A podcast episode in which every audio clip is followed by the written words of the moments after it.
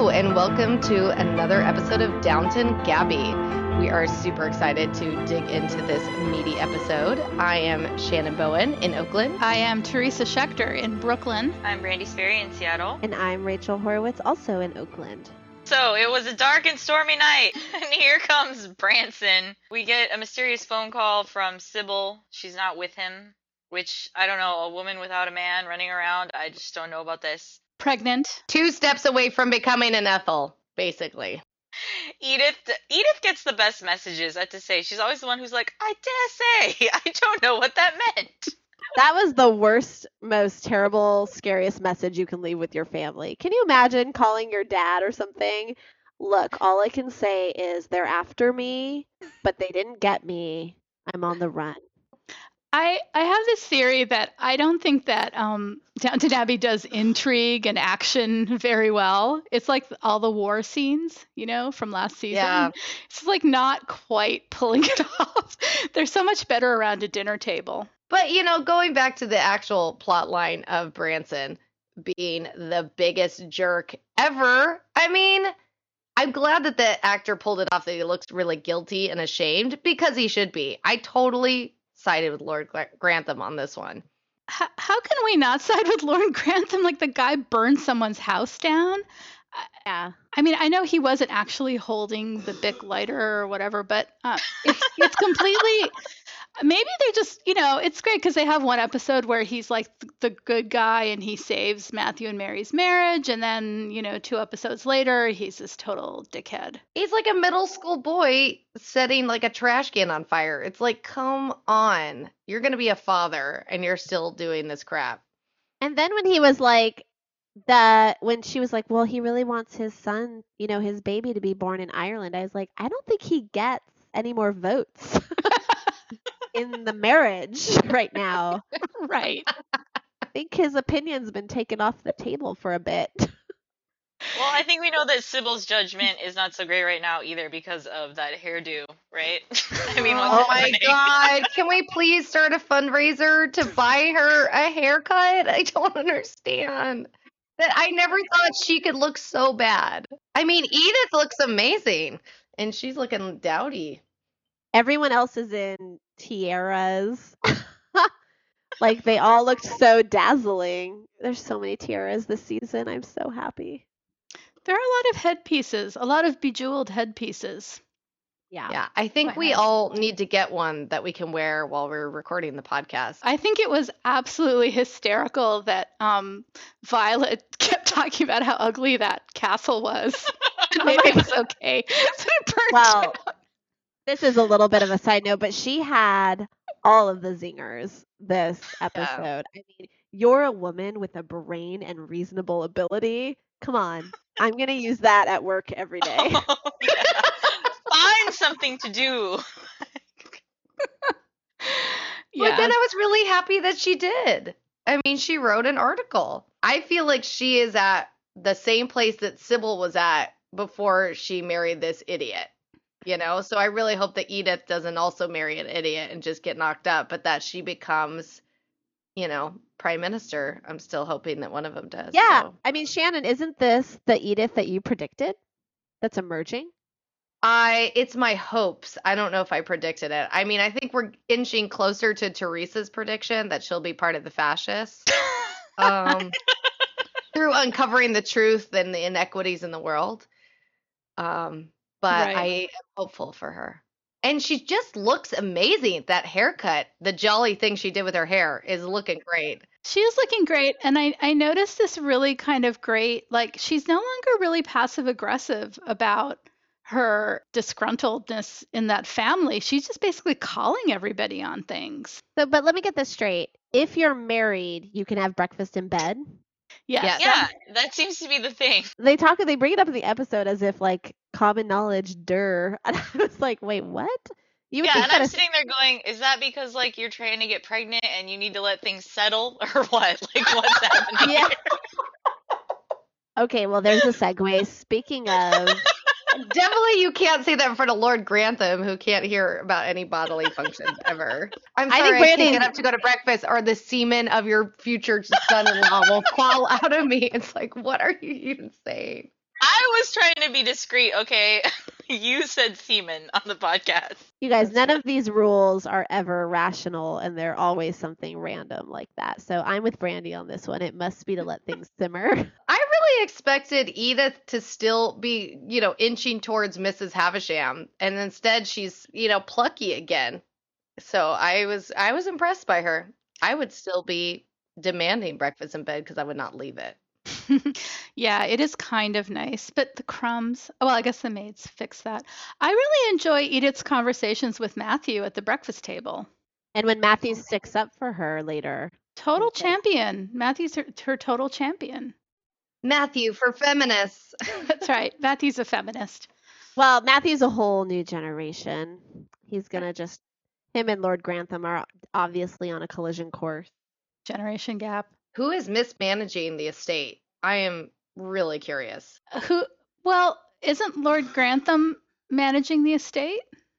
Ish. Yeah, I guess I got really freaked out that it would be a Carson or Mrs. Hughes, but they seem so on it. I mean, it seemed like the greater estate of like the farms and cottages that we never see. Let's just think about who sunk the entire fortune into trains. yeah.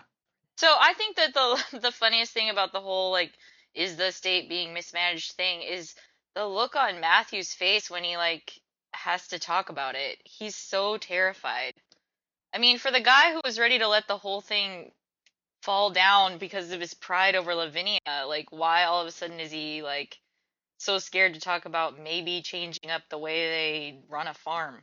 Well, I think that that's be before he was just kind of the outside looking in, and now he's in it. His money's in it. He's married into the family he can't just he has to be more delicate now. I took it too as I really think it's Lord Grantham who's mismanaging because I took it as, you know, it's awkward to tell my father in law and this prideful lord that he doesn't know what the hell he's doing. And his daughter supports him no matter what. Okay. So Mary supports her dad. Yeah. Yeah, she's not supporting Matthew.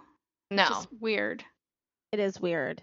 I mean, if she's so concerned about the estate, I, I feel like there's a little, sort of weird disconnect. Like she's so concerned about losing the estate, but then when Matthew is trying to make it better, she's totally resisting it.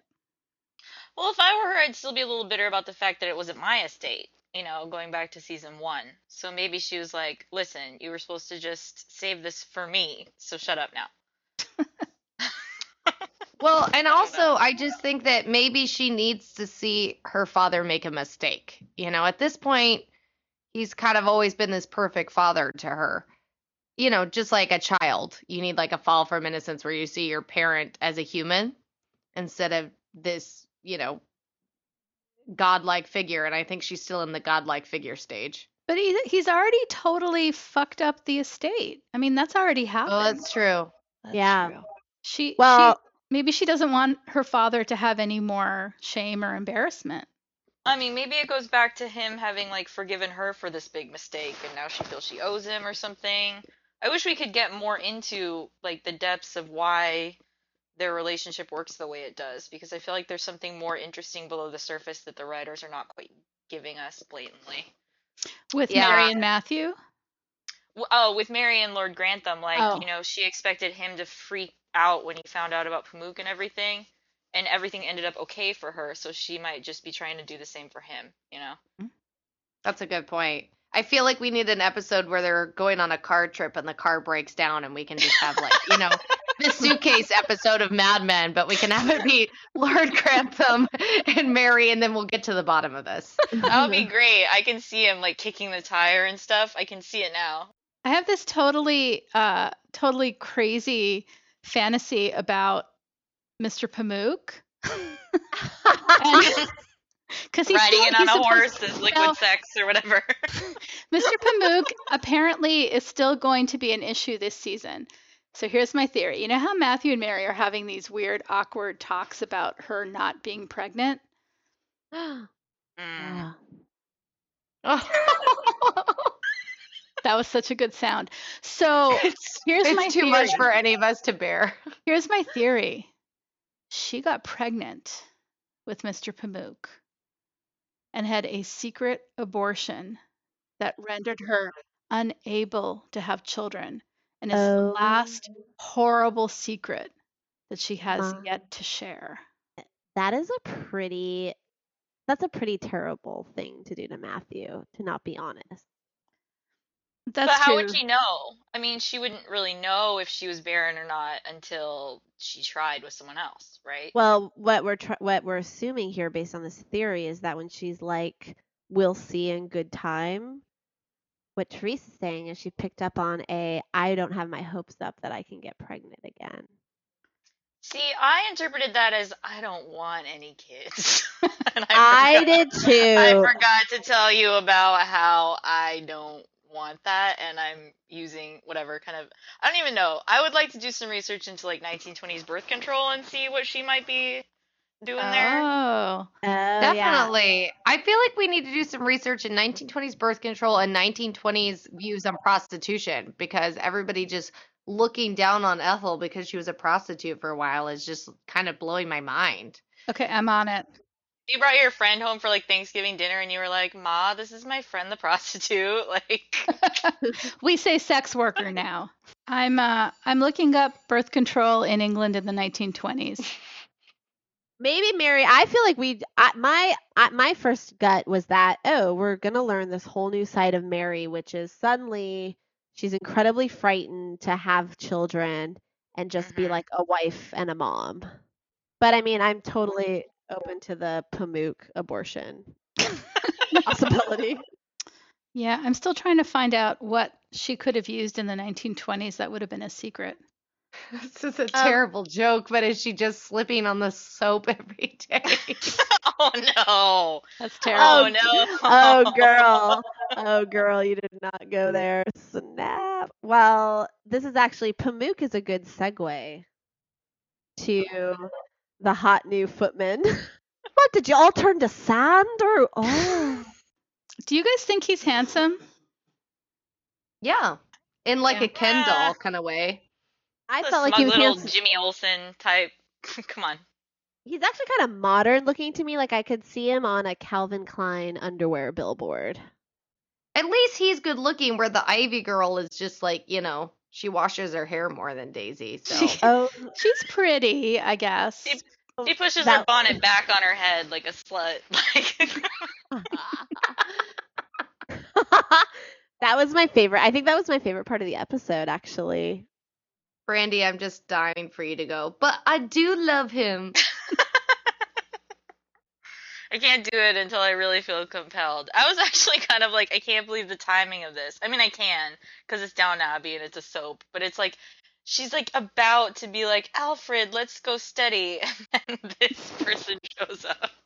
if if it wasn't enough like the acting we could have we could tell by his face that he was like well well what do we have here but then they had to give them the line like you're a sight for sore eyes And the eyes are sore from looking at Daisy. Oh. oh. Can we talk about how Thomas the valet is totally making eyes at the new footman as well? i And actually I had a would rem- love a storyline that had to do with that. I would really love some something for Thomas to do besides like bitch at O'Brien. yeah i was like oh yeah thomas is gay I totally forgot too. It's been out of the storyline for so long. We don't think the footman is gay, do we? well Mm, maybe he is maybe he goes both ways. Well, he certainly was very attentive to his former uh, mistress. That's Oh, right. right.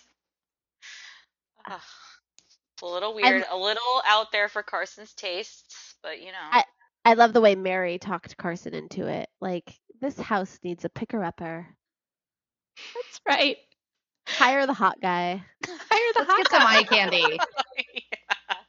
when it's really just making Thomas the most happy. he's a little threatened too though isn't he He's always threatened by everybody.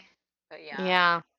We'll see. I would love it if Thomas and Daisy became like buddies over there, like Right. interactions with the the new people and how they're they're sort of making life more complicated. But But I don't want to root against Alfred. I think he's genuinely, and you know, unfortunately, he's related to O'Brien, but he's actually like a nice guy, and he's trying really hard. He got his little tutorial on the spoons. I was like, holy shit, I could not be a butler. That's right. That oh looked no, very it was So, the like- bouillon spoon. Yeah, the trick spoon. Like who the fuck Carson's would ever like- know that? I always get him with the bouillon spoon. There's a jam spoon, a jam spoon. Carson was was, like- just so pleased with himself. With all the spoons. Look at all those spoons. It's like his favorite game. He's like, finally, I got some more footmen, so I can play my spoon game. Can we can we talk about Ethel and her yeah, let's go back. And Ethel's finish that. Isabel has nothing to do. Yeah, The ladies at her fallen ladies sewing clinic are not really responding. so Ethel is there to give Isabella a, a real cause or to do something that's going to piss everyone off around her, which also seems to be a theme with Isabel. Which I like. I like that about her, so I can't get down on her about that. Yeah, no, I, I like Isabel. I think she's cool. And I think that, you know, the fact that, you know, Mrs. Bird had a hissy fit about having to get Ethel's coat and Isabel was just like, just get her coat, you know. I, I appreciated that. That she really do- wasn't Yeah. any shit. I do think that there are times when Isabel goes from being kind of this really cool progressive thinker to just like weirdly naive about the times she lives in. Mm-hmm. And I felt like Ethel made a huge selfless act for I mean, if you are a prostitute at that period of time in England, the probably the best thing for your kid is to get him somewhere else where he can get food and stuff, you know. Right. Yeah. Which is what she should have done in the first place. I mean, I guess that's why it kind of bothered me is like, well, it was so predictable. Like we knew this was going to happen. We knew that she would give it, you know, try again. You know, even like Mrs. Hughes seemed exhausted by it. And if Mrs. All Hughes is exhausted, God knows the audience is exhausted. It's this really funny though, like, you know, when I, I screen my calls and you listen to your voicemail and you're like, Oh, it's what's her butt calling from high school. I'm just not gonna call her back. I'm like, why doesn't Mrs. Hughes just like Ethel called? I'm gonna pretend I never got the message. Yeah, you could totally say the letter got lost in the mail. I mean, it's pretty easy Yeah, now. it's- the storyline does confuse me a little bit because I don't really understand. Like, I feel for Ethel, and I know she wants to keep her son, but I don't really understand why she's being encouraged to by these women who see how hard it is for her and how she has no other opportunities. And then I don't know. I I think the thing that's the only thing that saved it for me was the actress who plays Ethel, Amy Nuttall, did a really good job with that final scene. I think. well, she looked down you guys, she looked kind of suicidal by the end. Like she was making references the whole time. I'm barely existing. You can't really call what I do living. Like I'm barely a human. And then the look on her face when she's just like, I gotta go. I think I think she might turn up dead in the future. Wow. That's just That would sort of- be a pretty big turn for Downton Abbey. But A why dead hooker. you know. Sorry. Oh God. if she turned up dead, who would care? I think Ooh. Mrs. Hughes would care. Yeah. Isabel would care, but more but more because it was a lost cause of hers than because of the actual person. So Um, I was really annoyed by the storyline and like, why are they doing it? But then I kind of started to think about the last season in history, and it's like, okay, men were at war. How many women didn't fall for a man in uniform? You know, give up more than they should and end up in Ethel's place. I mean, so it must there must be a million Ethels, you know, that that happened to. So it is an important you know, storyline of women of that time to show. So, Yeah, and I think it's it is interesting in some ways to see because so much of this show is about the differences between classes. But these are not the only two classes. You know, like servants are not the lower class. So Right. it's interesting to see the other tiers of society as well. good and we point. get that we get that in prison as well. who wrote in the notes? Um, does anyone else feel like the prisoners are going to break out in song and dance any minute? That's me. I just feel like there's something about the lighting and the angles. I just feel like it's gonna break out into like song and dance, like a you know a scene in Newsies or something, or like Jailhouse Rock or something. Yeah. I don't know. I just keep waiting for it, and I was like, it's really weird that I have this feeling that they're gonna break out into song and dance. Yeah. But I do have something shocking to admit. I never thought I'd say this, but I really love Anna and Bates now. When they were reading those letters, I cried. It was really sweet. And I don't know, there's something about them being apart that I really like them. This this show was incredibly sweet with the Anna and Bates storyline. I agree. I I usually just can't stand it and this show was fantastic. And you know my favorite moment of the whole show is when Bates is talking to his jail buddy and his jail buddy says, "Think about how you haven't gotten any mail lately." And Bates like face breaks out into a smile. I know. He's so he's like, "Oh, oh, that's great." I thought she'd forgotten about me. It was really wonderful acting and wonderful writing. Well, maybe this is what they should focus on. It sounds like like I too felt something for them for the first time.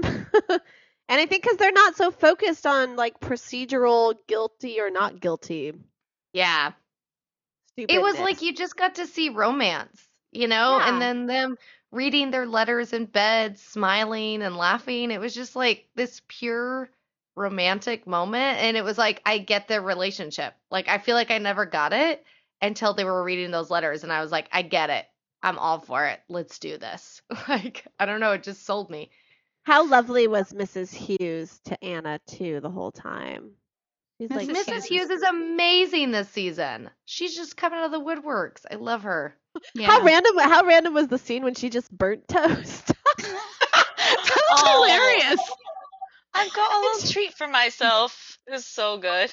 Maids in the kitchen, toast downstairs. and the That more people toaster was gorgeous. the and the more people that ran in with water, the more she was like cracking herself up. She's like, "Nope, no fire. It's just a toaster. Just having a good time." Look, she had a near death experience and now she is going to live life. She's going to Yeah. toast her bread. All right. Well, another rowdy episode of Downton Gabby. We are really looking forward to the next episode to see if Sybil gets a haircut, um, if Thomas gropes Jimmy, and can't think If of anything Shannon's else. wearing So- a free Bates t shirt, Oh my god, we need free Bates t-shirts. I'm sure they exist. Oh my god, it's amazing. Well, thank you for listening to another episode of Downton Gabby. We will be back next week with more opinions and more laughs. Um, you can find us on Tumblr, Twitter, and Facebook. And if you don't know how to use any of those, I'm surprised you found us on this podcast. Thanks so much, and we'll see you next week.